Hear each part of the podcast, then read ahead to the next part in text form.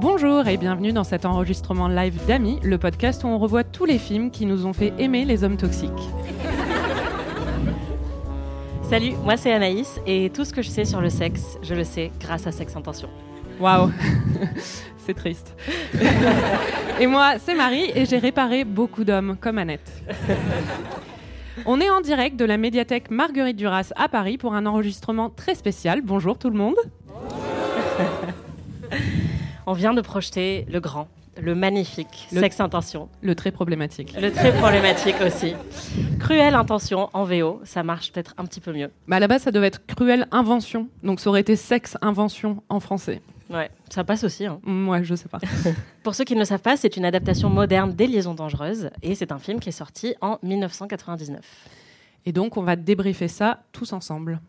Est-ce que déjà il y en a dans la salle qui n'avaient jamais vu le film avant aujourd'hui? Ah oui. Wow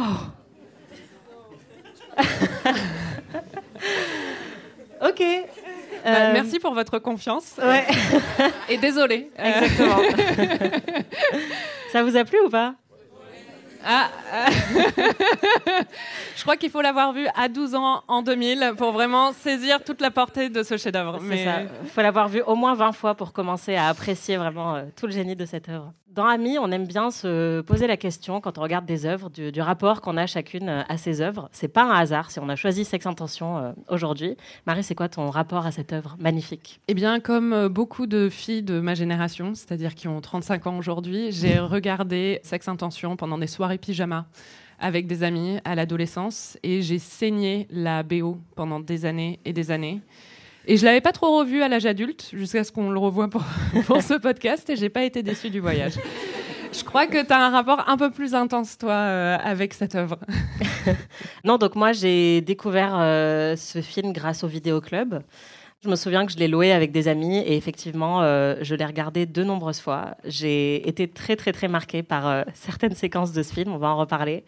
Je pense que vraiment la phrase Saint souple prononcée par euh, Sarah Michelle Gellar, je peux vous dire que c'est gravé dans mon cerveau. À l'âge de 13 ans, j'étais pas prête pour ça. Et par contre, moi je l'ai revu beaucoup de fois à l'âge adulte aussi parce que je j'ai jamais vraiment quitté ce film et il m'a jamais vraiment quitté non plus. Je l'aime beaucoup. Est-ce que tu peux nous résumer le film en 30 secondes, Marie? Je peux. Donc, c'est l'histoire d'un sociopathe euh, qui martyrise des dizaines de filles dans l'espoir d'un jour coucher avec sa sœur. Et puis un jour, il couche avec une fille très très pure. Alors on sait qu'elle est pure parce qu'elle porte toujours du pastel et qu'elle fait des grimaces pour s'amuser. Et c'est en la déflorant qu'il devient un homme bien. Et après, il meurt. Voilà. C'était magnifique. Je t'en prie. Bon, on va le voir, Sex Intention, c'est beaucoup, beaucoup de moments très cultes. C'est beaucoup de rebondissements vraiment absurdes. Et aussi, peut-être, la meilleure bande-son de l'histoire du cinéma. Sûrement même. D'ailleurs, on a regardé ce film avant de le revoir ici avec vous pour se préparer un petit peu. On l'a regardé dimanche dernier sur le canapé de Marie. Et vous allez l'entendre, euh, la bande-son, tout de suite, nous a beaucoup fait réagir. Yes. Trop bien. Déjà, c'est bien. Tellement bien, mais c'est tellement bien. Ça fait trois minutes. Même pas trois minutes que ça a commencé. Non, mais franchement, cette bande-son Ah bah oui. oui. est tellement géniale. Donc, il y a Placebo, évidemment. Il y a The Verve à la fin. Je pense qu'on a tous été très marqués par cette séquence. Pour la petite histoire, les producteurs du film ont dû dépenser une fortune pour avoir cette chanson parce qu'ils utilisaient, euh, The Verve avait utilisé un sample de, des Rolling Stones. Et du coup, ils ont dû payer, euh, je crois que genre un cinquième du budget du film, c'était d'avoir cette chanson à la fin, mais ça vaut le coup parce que ça fait tout le film en fait. Bah Donc, ouais, euh, franchement, ça les valait. hein. ouais. Il y a Blur aussi. Il y a Blur, il y a Amy Mann, qui, je crois, fait aussi une apparition dans Buffy, euh, puisque c'est à peu près la même, euh, la même période. En fait, tous les groupes de rock un peu cool des années 2000-90 étaient là. Et franchement, moi, j'écoute cette bande-son vraiment plusieurs fois par an. Elle est tout le temps sur mes best-of euh, Spotify de fin d'année. Donc, euh, Il y a Fatboy suis- Slim aussi. Il y a Fatboy Slim. euh, non, mais vraiment, on va en reparler. Mais ouais, vraiment, euh, je suis très contente d'avoir pu vivre ça avec un public. C'était assez, assez chouette. Il faut parler un petit peu du réalisateur qui est Roger Campbell, Roger Campbell. Je ne sais pas si vous le connaissez. C'est Euh, normal. voilà, c'est normal. Pour vous donner un petit aperçu de sa filmographie, sa trajectoire après Sex Intention, qui était son premier film quand même. Donc euh, on peut le féliciter. Je trouve que c'est un très bon premier film. Après ça, il a fait Sex Intention 2, qui est sorti direct en, en VOD. Ensuite, il a fait le film Allumeuse, que t'aimes bien, je ah crois. oui, moi j'aime bien ce film. Avec Cameron Diaz et Christina Applegate. Euh, c'est nul, mais Voilà. je l'avais vu en salle. Et après, c'est vraiment de pire en pire, c'est-à-dire qu'après, il a fait Papa, la fac et moi, La forêt contre-attaque et Falling in Love, in avec deux N. Donc, ça se passe euh, dans un hôtel. Voilà. Ah. Donc euh, vraiment, son plus grand succès, c'était un peu la chance du débutant en fait. C'était euh, Sex Intention le premier. Mais euh, franchement, il s'en est très bien sorti. hein. Bravo à lui. Oui, tout à fait. bon, avant de rentrer dans le détail, il faut qu'on passe en revue les personnages. La première, c'est Catherine Merteuil, qui a un nom très français. Oui. Parce que c'est adapté des Liaisons dangereuses, qui était jouée par Glenn Close dans le film Les Liaisons dangereuses qui était sorti en 88, et qui ici est jouée par euh, Sarah Michel Gellar. Buffy. Comment tu décrirais Catherine Merteuil en une phrase? Euh, bah, c'est une traînée machiavélique et ma plus grande source d'inspiration. la décrirais comment toi Je sais pas, mais en tout cas, moi, ce qui me dérange toujours avec elle, c'est qu'elle porte toujours ses chaussures sur ses canapés. Elle est tout le temps avec ses petits vrai. talons sur les canapés en train de se frotter contre des gens ou des coussins. Et avec ses chaussures dessus, ça me perturbe énormément. Et sur les lits aussi. hein. Mais c'est comme ça que tu sais que ça va pas trop euh, là-dedans. C'est ça, elle a aucun respect pour rien et aussi pour euh, les meubles en fait. Ouais, et euh, l'aspect sanitaire des choses. Exactement. Ce qui est intéressant, c'est que Sarah Michelle Gellar, quand elle a joué ce rôle, on dit Gellar ou Gellar? Gellar? Ouais, allez. Euh, quand elle a C'est joué comme GIF, GIF. euh, Voilà. Quand elle a joué ce rôle, elle était vraiment au pic de sa célébrité avec Buffy. C'était autour de la troisième saison de Buffy. Et dans l'image collective, c'était vraiment une- l'héroïne blonde hyper sympa. Et elle a pris ce rôle aussi pour aller à l'encontre de ça. Elle est brune déjà, ce qui veut dire qu'elle est méchante, Elle forcément. porte du rouge à lèvres foncé. Elle s'habille dans des couleurs foncées aussi. Mm. Et elle est méchante et très sexualisée. Alors que Buffy est assez pure quand même. On la voit perdre sa virginité à l'écran et c'est une grosse partie de, de l'intrigue de Buffy. Donc euh, ça allait vraiment à l'encontre de, de l'image qu'on pouvait avoir d'elle. Et Ouais. elle se débrouille très bien. Bah oui, franchement, elle est vraiment excellente. À chaque fois que je la revois, je, je suis impressionnée par Sarah Michelle Gellar. Euh, Il y a aussi euh, Sébastien Valmont, Sébastien Valmont dans la version originale. qui était donc le vicomte de Valmont à la base et qui là est joué par Ryan Philippe. Comment tu le décrirais? Bah, c'est un gros connard. Euh, c'est un gros connard, mais qui va connaître une très belle métamorphose. Tot- Exactement. Très crédible. On va l'entendre d'ailleurs. Je crois que c'est un peu ce que je me suis dit euh, quand on a revu le film il y a quelques jours. Littéralement, on passe d'un sociopathe à un mec sympa à la fin, quoi. C'est- Il va être changé par l'amour d'une femme vierge et pure.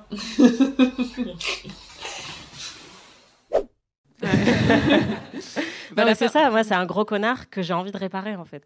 Oui, mais c'est tout le problème, mais on va y revenir. Bah oui. Pour moi, Sébastien, c'est un défi que j'ai envie de relever. Oui, mais encore une fois, c'est tout le problème. mais la femme pure qui va changer Sébastien, c'est Annette, qui était jouée par euh, Michelle Pfeiffer dans la version euh, de 88 des Liaisons dangereuses et qui ici est jouée par Reese Witherspoon dans un de ses premiers grands Oui. rôles. Et à la base, c'était euh, Katie Holmes qui avait été euh, pensée pour ce rôle. Et c'est Ryan Philippe qui sortait avec Reese Witherspoon à l'époque qui lui avait dit tu devrais prendre ce rôle et qui l'a convaincu. Bah, il a bien fait.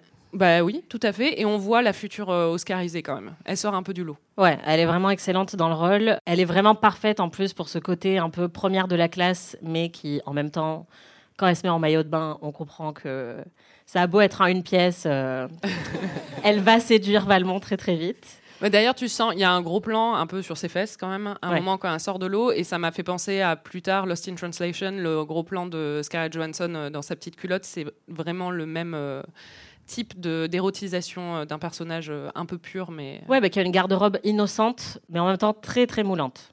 ouais.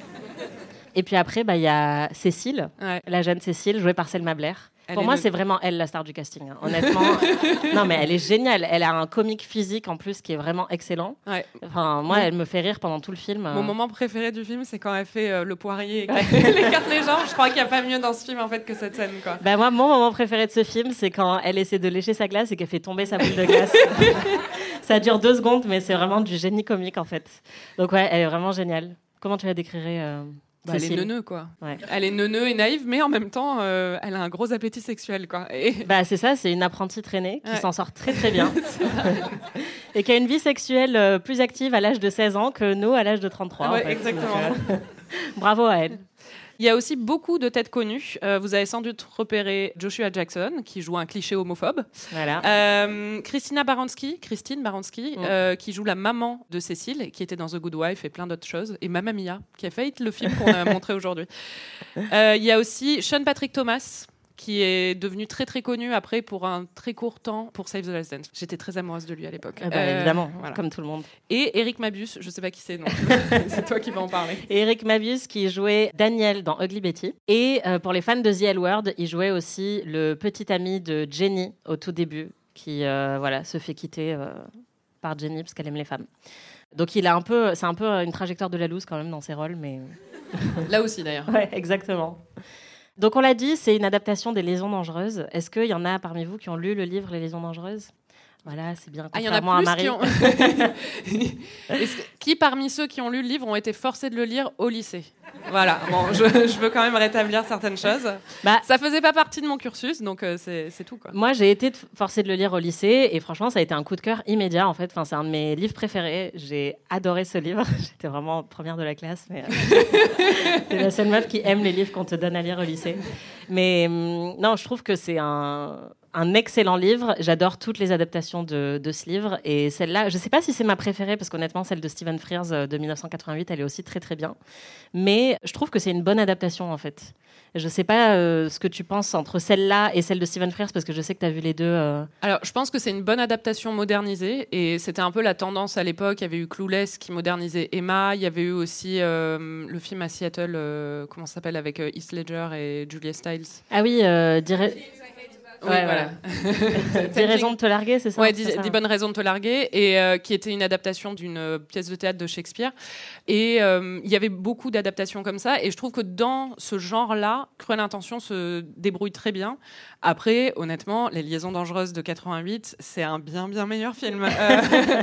On va pas se mentir. Déjà, enfin, je trouve que la façon dont moi, ce qui me dérange beaucoup, et on va en parler dans cette version-là, c'est la façon dont il écrivent le personnage de Sébastien et surtout sa rédemption, à laquelle je ne crois pas du tout. Alors que dans la version de 88, il n'a pas vraiment de rédemption. Il Non. meurt, euh, donc c'est beaucoup plus facile à avaler, quoi. Et surtout, le personnage de Merteuil est vraiment, vraiment beaucoup mieux euh, dans la version de 88. C'est une femme aristocrate au XVIIIe siècle qui a un appétit sexuel très développé, donc on comprend un peu la situation dans laquelle elle se trouve.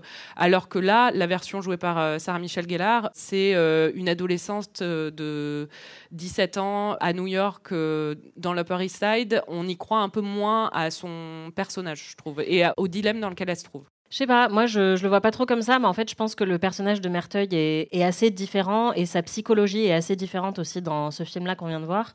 Parce que effectivement là c'est plus une fille qui est pourri gâtée et on sent qu'elle a un besoin pathologique d'attention. Ce qui n'est pas trop le cas avec la Merteuil euh, des liaisons dangereuses euh, de 88 ou même dans le livre où effectivement on sent que c'est quelqu'un qui est un peu plus âgé, comme Valmont d'ailleurs, et qui essaye de survivre alors qu'elle se sent un petit peu euh, périmée.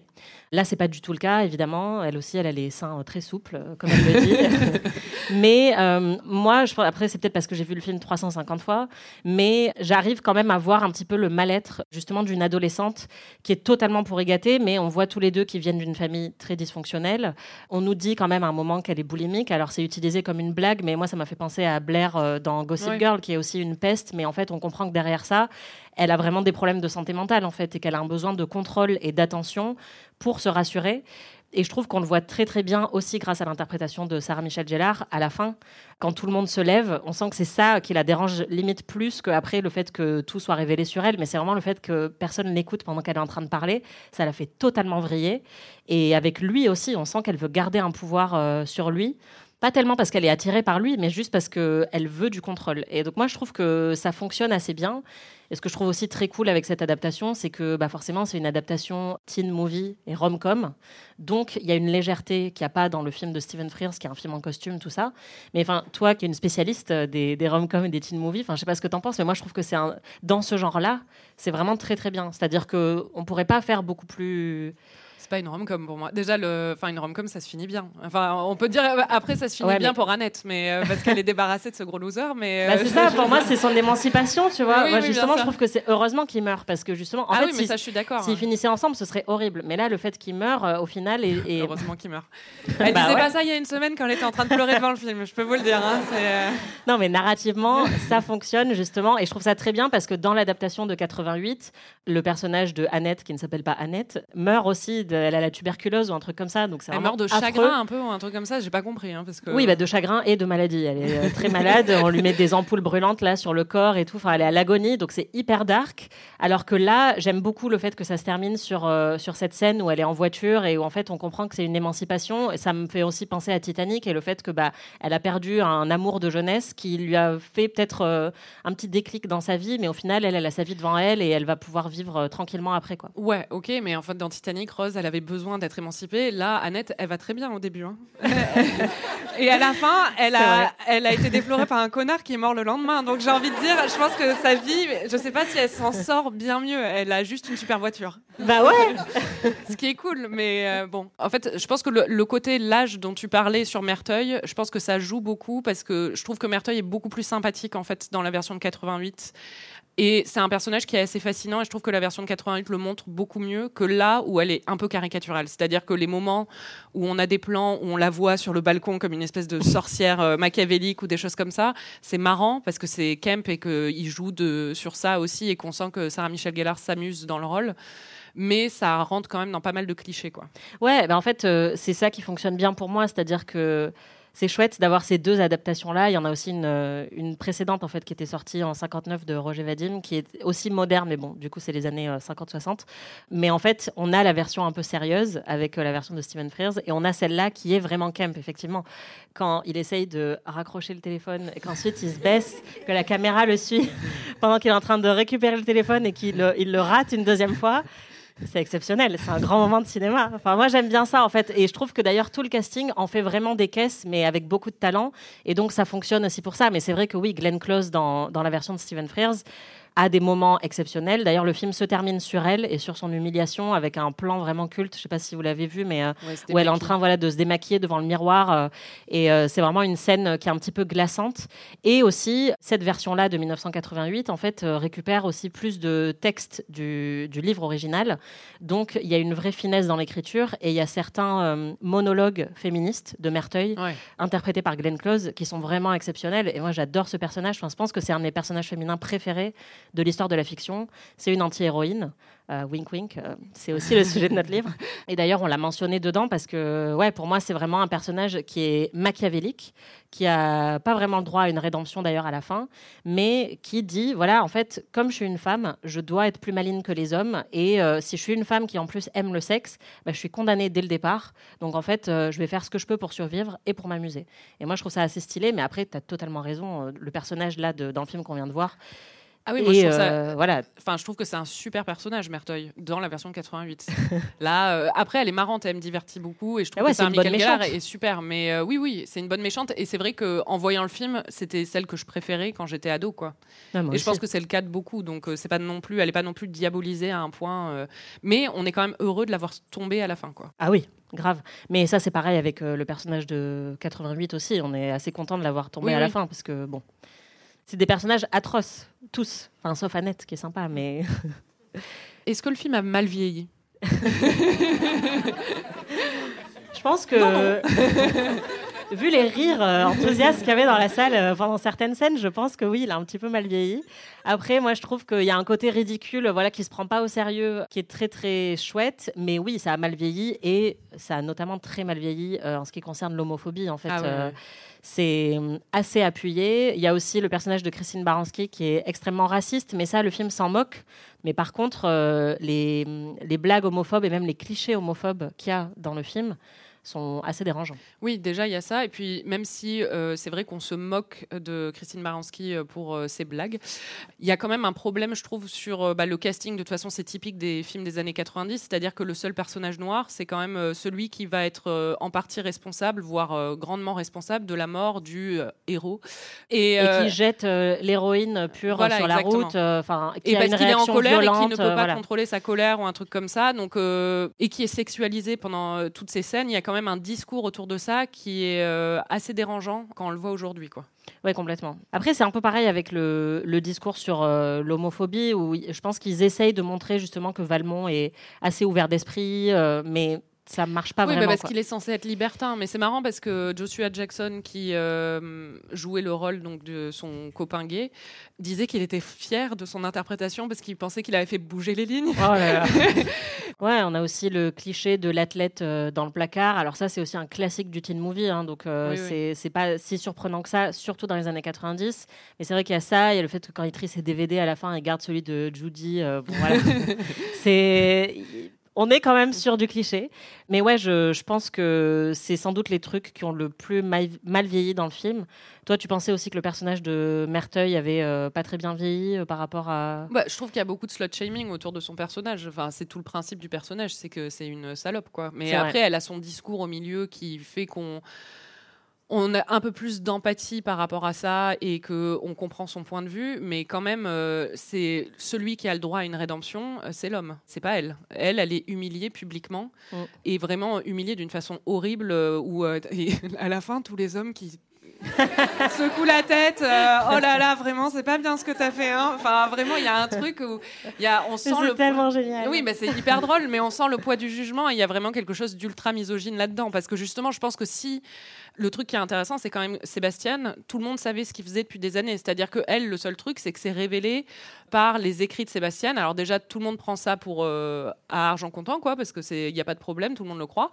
Mais lui, il était euh, censé être un, un garnement, quoi. Euh, il fallait, euh, il fallait pas laisser sa fille avec lui, mais euh, il était quand même pas ostracisé de la société et on, il n'aurait pas eu ce- cette espèce de scène où tout le monde le regarde en secouant de la tête, alors qu'elle, elle a vraiment ça. Et le film, pour le coup, a pas un discours là-dessus. C'est-à-dire qu'il n'y a pas de recul là-dessus. Au contraire, c'est une scène géniale parce qu'il y a sa larme qui coule toute seule, la musique derrière. On est censé euh, se réjouir un peu de son humiliation quand même. Ouais, mais pour moi, encore une fois, le problème, c'est pas cette scène-là, parce que c'est une adaptation vraiment fidèle, euh, et on l'a vu dans les autres Oui, euh, adaptations, et je trouve que ça fonctionne toujours aussi bien. Moi, je pense que c'est une de mes scènes préférées du parce qu'en plus, elle est très bien interprétée, que la musique est parfaite, etc.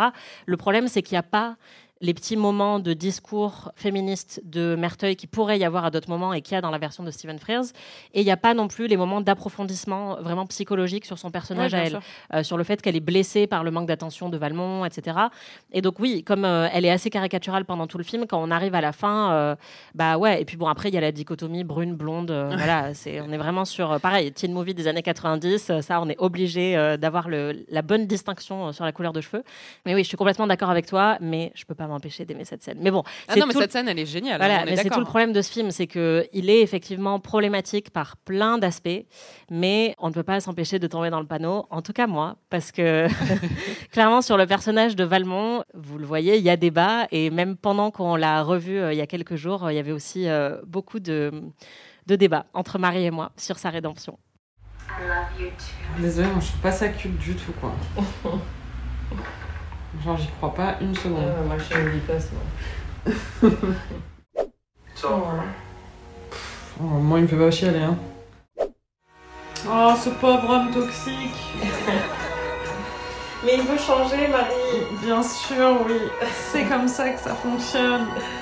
Il suffit de trouver le bon vagin. Il suffit de trouver une femme assez pure qui fait des grimaces. Exactement. Trop triste. Mais ça va pas, toi, la tête.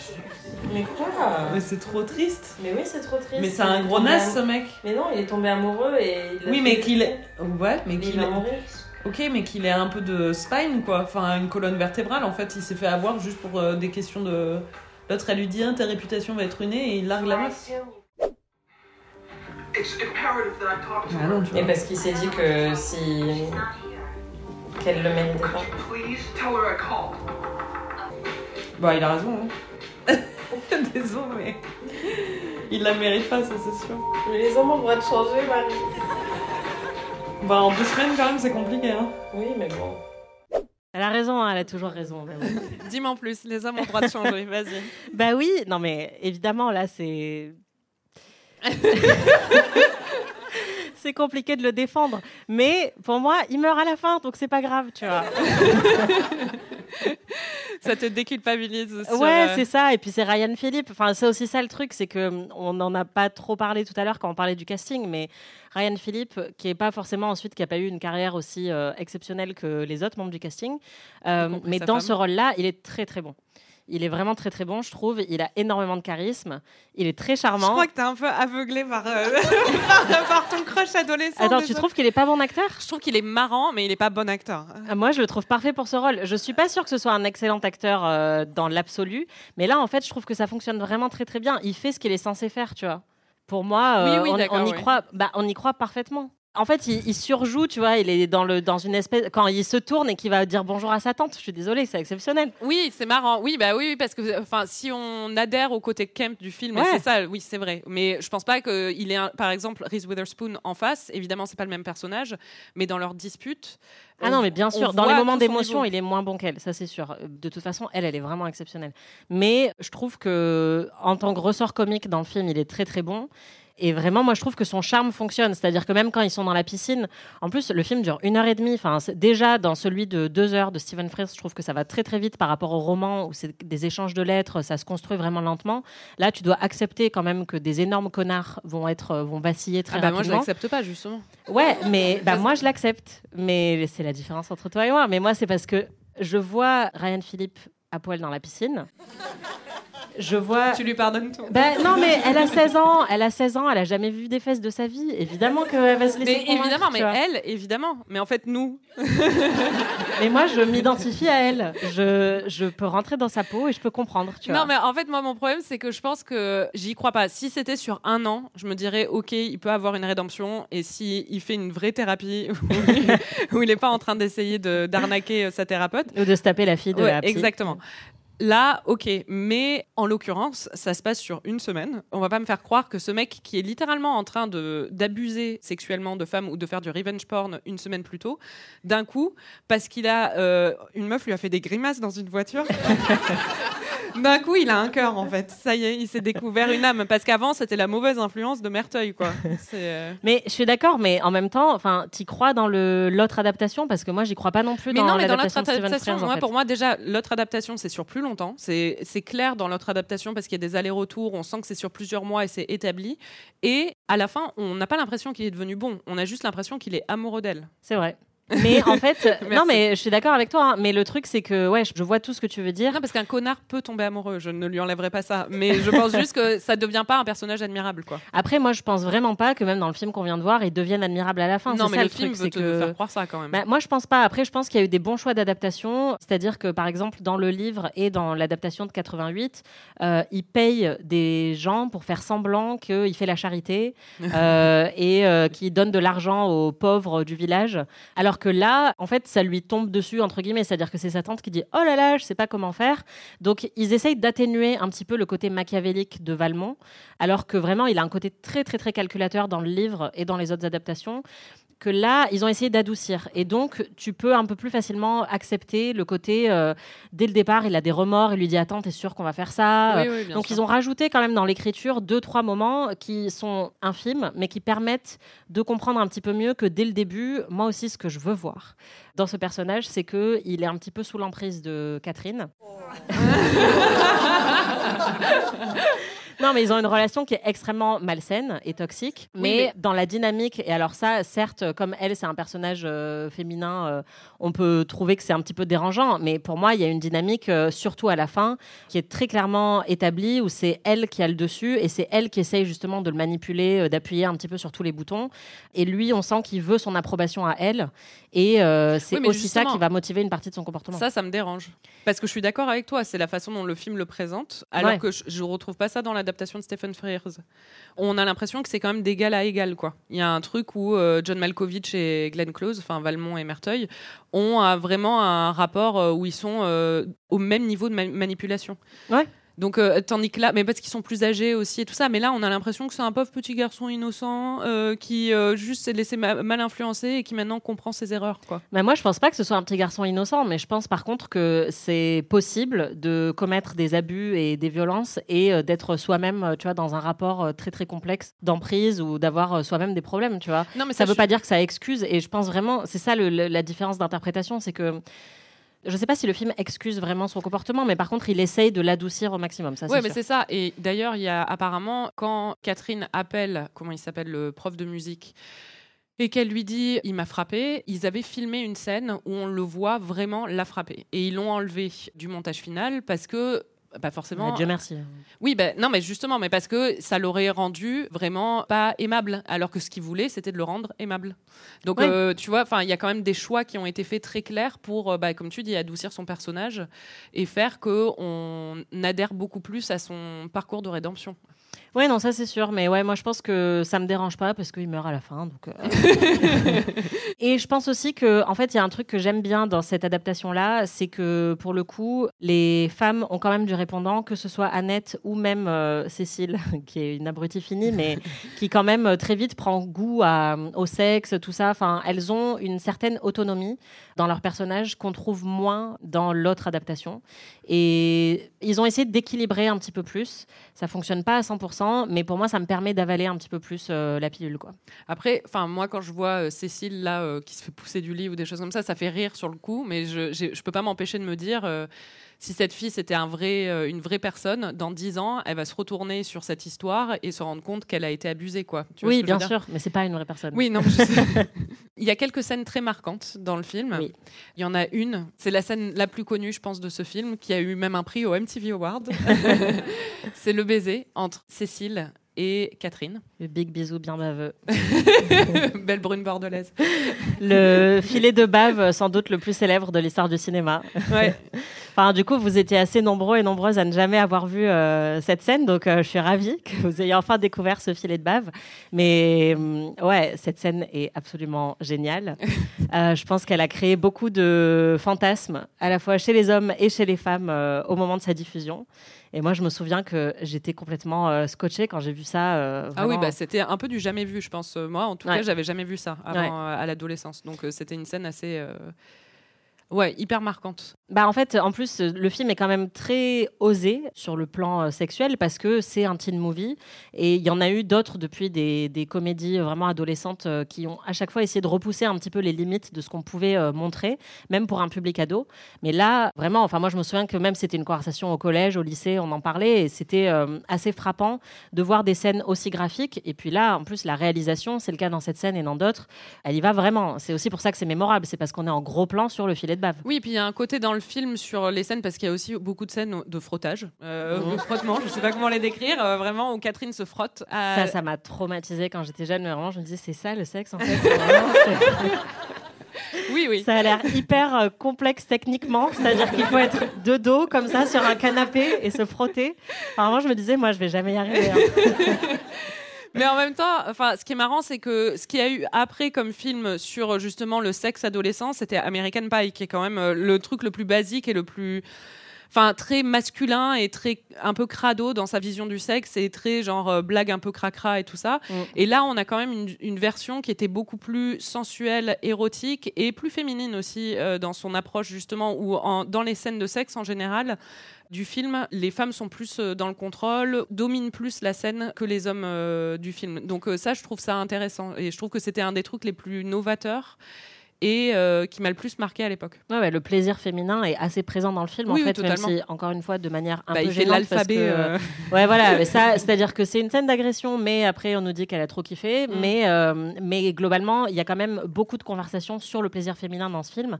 Et ouais, la scène où elle se frotte là sur le canapé. C'est en plan séquence en plus, donc c'est-à-dire qu'on relâche pas l'attention et ça met peut-être même mal à l'aise, ou en tout cas quand on a 13 ans et qu'on regarde ça avec ses copains, on est là, oh mon dieu, qu'est-ce qui se passe? Mais effectivement, c'est très, euh, c'est très ambitieux de vouloir montrer du sexe comme ça entre adolescents, sans espèce de de comédie qui viennent casser un petit peu la tension qui monte, qui monte. Là, c'est vraiment euh, très bien fait. Et euh, ouais, moi, je trouve que c'est encore très, très efficace euh, aujourd'hui. Ouais, je pense que ça fonctionne aussi parce qu'ils ont tous l'air d'avoir 30 ans. Mais non, t'exagères. Ils avaient tous 20 ans au moment Oui, mais en même temps, la façon dont elle est habillée et tout ça, par exemple, Catherine, elle fait vraiment beaucoup plus mature. Oui. Enfin, moi, en première, il n'y avait aucune meuf qui ressemblait à ça dans mon lycée. hein. Ah bah, on n'avait pas trop de corset en satin, c'est sûr. Euh, Mais après, euh, moi, ça aussi, j'aime bien parce qu'en fait, le choix des costumes et des décors, c'est un clin d'œil euh, au roman d'origine sûr. et à la période. euh, Mais oui, ça aussi, c'est totalement ridicule. Lui, avec son long manteau qui se balade à Central Park, là. Mais c'est génial, en fait. Non, non, je suis d'accord. Il me rappelle un peu Spike aussi. tu vois. Ouais. ouais, mais d'ailleurs, elle, elle a un petit look Drusil un peu. Exactement. Non, mais c'est ça. Et puis bon, c'était la même période. Il y a des membres du casting de Buffy, donc ça passe. On aime bien. Une scène dont il faut vraiment qu'on parle parce qu'on est en désaccord total sur cette scène. c'est la scène de la grimace. Des grimaces. Ouais, alors euh, d'ailleurs, j'ai pris très personnellement vos rires dans la salle. que non, le fait qu'il n'y en avait pas entendu. trop. Justement, il y avait un peu un silence. Ça n'avait pas eu l'air de séduire beaucoup de gens alors que Anaïs, dis-nous tout. Bah, en fait, moi, je trouve ça hyper charmant. je... Mais encore une fois, c'est parce que je suis une grosse victime et que j'aime beaucoup le personnage de Valmont. Enfin, je l'aime beaucoup. Il est affreux, mais. Non, tu l'aimes beaucoup. Je- mais je suis très charmée par euh, leur interaction dans cette scène parce que c'est un peu la seule scène où il a l'air sincère. C'est-à-dire que là, moi, je trouve qu'il joue bien le côté genre j'essaye de rester sérieux et de pas rire, mais en même temps, euh, ça me fait marrer et, et je suis charmée. Et moi, je pense que c'était peut-être ma première expérience avec Reese Witherspoon en fait, parce que j'étais vraiment très jeune. Et je me souviens que cette scène m'a marquée où je me suis dit ah mais enfin c'est une blonde aux yeux bleus un petit peu euh, voilà euh, poupée parfaite, mais en même temps euh, dans cette scène elle ressemble pas euh, à d'autres actrices que j'ai vues. Enfin, elle se prend pas au sérieux. Enfin, je sais pas. Moi, je. Mais non, mais te moque pas de moi. C'est hyper cruel en fait. Non, désolée. non, non, mais je Pourquoi comprends. t'aimes ce pas cette scène? Je sais pas, déjà les grimaces, euh, même quand j'étais petite, euh, jamais ça a marché sur moi. Donc euh, j'ai jamais été très réceptive à ce genre d'humour, en tout cas. Enfin, pour moi, c'est même pas de l'humour. Mais moi fait. non plus. Mais on s'en fout. C'est juste que là, je sais pas. Elle est trop mimi quoi. Bah non, enfin ouais, je sais pas. Non, mais en même temps, je vois ce que tu veux dire et c'est comme ça que le film le présente. Et je trouve que Reese Witherspoon, pour le coup, est hyper mignonne dans ce film Mm. et très attachante. Et vraiment, tu vois ce qu'elle va devenir après et tout.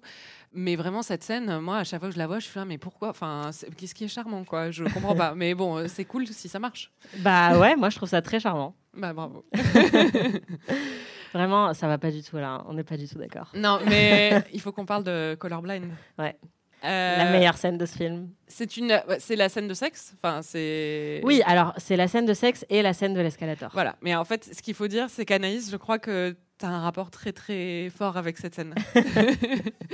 Bah, en fait, euh, je pense que c'est la scène qui m'a le plus marqué quand je l'ai vue à l'adolescence. Je me souviens même où, sur le canapé de mes parents, j'étais assise quand j'ai vu cette scène.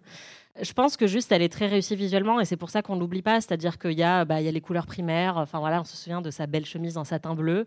Et c'est la scène, moi, qui personnellement euh, m'a donné envie de croire en l'amour. je me suis dit, dans ta vie, tu vas croiser des connards, tu vas croiser des mecs qui te ghosteront, qui seront complotistes. Euh, T'en avais déjà conscience à l'époque? Ouais, c'est ça. J'ai vu vraiment toute ma vie romantique défiler devant mes yeux. Et je me suis dit, mais si tu les aimes suffisamment fort, ils viendront t'attendre à la gare. Et ça a donné quoi? Bah, ils sont pas venus m'attendre à la gare. Voilà. Mais non, mais je sais pas, moi, à chaque fois que je monte un escalator, maintenant, je m'attends à ce que Ryan Phillippe soit en haut des marches. Enfin, vraiment, ça m'a grave marqué visuellement. Et puis voilà, lui, il est en bleu, elle, elle a sa robe bleue avec son petit gilet rouge, et il y a la caméra qui tourbillonne autour d'eux. Enfin, je sais pas, moi, ça m'a fait beaucoup d'effet. Et Et en plus, il y a cette chanson Colorblind. Alors, c'est là vraiment que vous savez que je suis très perturbée. c'est que dans cette bande-son absolument exceptionnelle, c'est la chanson que j'ai le plus écoutée, alors que c'est vraiment pas la meilleure de la bande-son. Mais sur mon petit MP3 qui se clipsait là, bah, j'écoutais celle-là vraiment en boucle parce que ça me rappelait cette scène. Et Oh. vraiment, euh, je sais pas, je pense que, ouais, après, je pense ce aussi fou, que. ce qu'on est en train de voir quand même, c'est que c'est toi la plus romantique. Mais c'est ce qu'on a un peu vu cette saison aussi. Alors que c'est Évidemment. moi qui suis fan de films romantiques, mais vraiment. Bah, euh, c'est ça, je fais semblant d'être cynique, mais en fait, euh, vraiment, j'y crois à fond. Et euh, non, après, je pense aussi que peut-être que le, la différence d'âge a joué sur, tu vois, parce qu'on n'a que deux ans d'écart, donc c'est rien. Anaïs, c'est bon, j'avais 13 ans, j'étais pas non plus. Enfin, j'avais pas vécu quoi. Non, mais c'est pas ce que je suis en train de dire. Mais par contre, ce que je suis en train de dire, c'est que ces deux ans à ce stade-là de notre vie, ça peut être énorme. oui, mais j'ai toujours Sur 13 ans d'âge l'innocence. Enfin, Mais je pense que j'étais peut-être un petit peu plus naïve au moment où je l'ai vu, où tu vois, où en fait c'était moins le, le cul qui m'a marqué et c'était plus euh, le côté ah c'est une trop belle histoire d'amour, tu vois. oui, oui, Je sais peut-être. En tout cas, tu as très bien résumé euh, ce qui allait se produire quand on a vu le film ensemble la semaine dernière. Ouais, vous allez voir, je suis très éloquente. Parce qu'il va l'attendre en haut des escalators et après ils vont faire nique-nique. Faut faire nique-nique. Ouais, en fait, euh, moi aussi, j'ai encore 13 ans. T'as eu une petite remarque aussi quand on a regardé le film, c'est que ou quand on a vu cette scène, c'est que tu trouvais qu'il transpirait beaucoup. Bah, je pense que ouais, ça m'a marqué en fait. Enfin, encore une fois, c'était une des premières représentations du sexe que je voyais de ma vie, et je me disais, oh là là, mais ça a l'air vraiment d'être, euh, Un effort. ça a l'air d'être intense physiquement quand même. Ils sont très très euh, suintants. Mais euh, je me suis aussi dit que voilà, en fait, le sexe c'est ça, c'est une espèce de lumière tamisée, et on est dans les bras l'un de l'autre, et, et c'est hyper tendre et romantique, et ça dure à peu près 10 secondes, et juste après le mec meurt. Et euh, j'étais pas si rendu hein. compte en fait. euh, je me suis rendu compte après que c'était totalement ça le sexe. Exactement. Et puis il y a la rupture. Il y a la rupture, bah, on en a déjà un petit peu parlé, mais Ouais. c'est une très bonne scène euh, dramatiquement du côté de Reese Witherspoon. Et apparemment, Ryan Philippe, en filmant cette scène, après est allé vomir derrière tellement il a été choqué. Et je pense que c'est parce qu'il s'est rendu compte que sa meuf allait être bien plus connue que lui. C'est ça. Mais c'est la pour la petite histoire, ça l'a tellement remué que voilà. Et bon, parlons de la mort de Sébastien. Incroyable. Incroyable scène. Déjà, Non, mais déjà, bah, ils sont trois personnes à se retrouver à Central Park sans Google Maps, ce qui est un exploit assez exceptionnel à l'époque. Non, moi, je, je trouve cette scène totalement absurde pour le coup et totalement ridicule. mais déjà, en fait, qui meurt après ça, enfin, je comprends pas. Je Bah, sais pas. Après, tu je suis pas déjà fait percuter par une voiture, Non, Marie je suis pas experte en, enfin, en accident de voiture, mais elle a pas l'air d'aller très très vite et elle arrive de très très loin quand même et elle freine vraiment. Mais euh, donc, donc on se demande un peu ce qui s'est passé. Et en fait, on se demande aussi pourquoi bah, il, il fait pas un roulé boulet avec elle. Enfin, vraiment, on, il- on sent qu'ils ont essayé de créer un truc. Vraiment, tu t'es posé beaucoup de questions sur euh, les, bah oui, les ramifications euh, physiques de, de Oui. cette scène. Bah, parce que j'y crois pas. Non, Mais après, tout- moi, ce qui m'a beaucoup plu, c'est que vous avez beaucoup ri pendant cette scène. donc je sens qu'on est raccord. bah, franchement, c'est un peu drôle. Quoi. Oui, bah oui. Non, enfin, moi, j'avoue que j'étais très émue à ce moment-là, parce qu'encore une fois, moi, j'y crois. Euh, Oh. Sébastien, je veux y croire. Non, mais euh, j'aime bien cette version, je pense, euh, voilà, parce que je sais qu'il y a aussi l'autre version et qu'il y a une version vraiment beaucoup plus cruelle et dark qui existe. Oui. Et qu'effectivement, le film de Stephen Frears ne lui offre aucune rédemption. Après, c'est marrant parce qu'ils font exactement les mêmes choix, c'est-à-dire qu'il a les flashbacks de la relation pendant qu'il est en train de mourir, etc. Mais l'autre, elle est en train de mourir dans son couvent de manière atroce. Alors que là, il s'est sacrifié pour elle en plus, donc il y a un truc. euh, bah, je trouve ça aussi, c'est un bon choix d'écriture en fait. C'est-à-dire que si tu veux vraiment aboutir euh, à la rédemption totale, tu fais en sorte que le mec euh, meure pour elle, alors que dans la version euh, d'origine, il est en duel avec le musicien et il choisit de mourir. C'est-à-dire qu'il se plante sur l'épée de son rival parce qu'il se dit je ne peux pas vivre sans elle et du coup vraiment je préfère mourir que savoir qu'elle vit ailleurs sans moi. Là, il y a vraiment un truc où euh, elle est en danger de mort et il choisit de l'aider. Bah, franchement, je trouve que ça fonctionne mieux pour le coup euh, pour son personnage, tu vois. Que le mec se jetterait sous les roues d'une voiture, tu dirais bon mec, t'es a bit un peu émo, Ouais. oui. Mais, euh, mais après, pour le 18e, je trouve que ça fonctionne quand même, le côté duel. Et puis parce que je pense qu'il prend conscience de sa propre noirceur et qu'il décide euh, d'en finir, quoi. Parce qu'il se rend compte que enfin, sa vie n'a pas eu trop de sens et qu'en plus, il a détruit la seule chose qui était positive dans sa vie. Et du coup, je trouve ça assez poétique. Mais oui, c'est vrai que c'est beau qu'il euh, qu'il la sauve. Oui. Bah ouais. C'est bien pour elle. Elle meurt pas. On a aussi, je crois, un petit extrait de notre, euh, nos réactions euh, très euh, opposées pendant cette scène. Ah, c'est pour la sauver qui va mourir. J'avais oublié.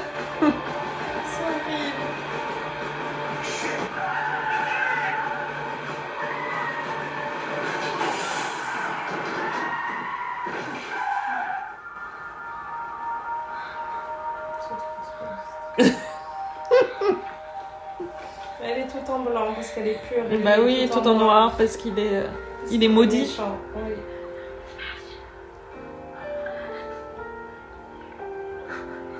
I love you with that. Mais t'as pas de cœur. Et vous n'avez pas de En tout cas, il a eu le temps d'écrire son testament puisqu'il lui a laissé la voiture quand même. Ouais, c'est vrai. Bien joué. Ouais. Non, mais franchement, elle a tout gagné à la fin. Elle s'est fait dépuceler par Ryan Philippe. Elle a une super voiture et elle se casse. Est-ce que tu as une scène préférée, Anaïs? Bah, je pense vraiment que le moment où elle fait tomber sa boule de glace, euh, j'aime beaucoup. Mais Selma Blair, en plus, elle a donné de sa personne. C'est-à-dire que tu l'as dit, la meuf se fait bousculer dans tous les sens pendant tout le film. elle a donné, quoi. Et moi, je l'aime beaucoup. C'est quoi, toi, ta scène préférée? Euh, moi, ma scène préférée, c'est à chaque fois qu'il marche avec son manteau qui flotte derrière. Tellement. Tellement bien.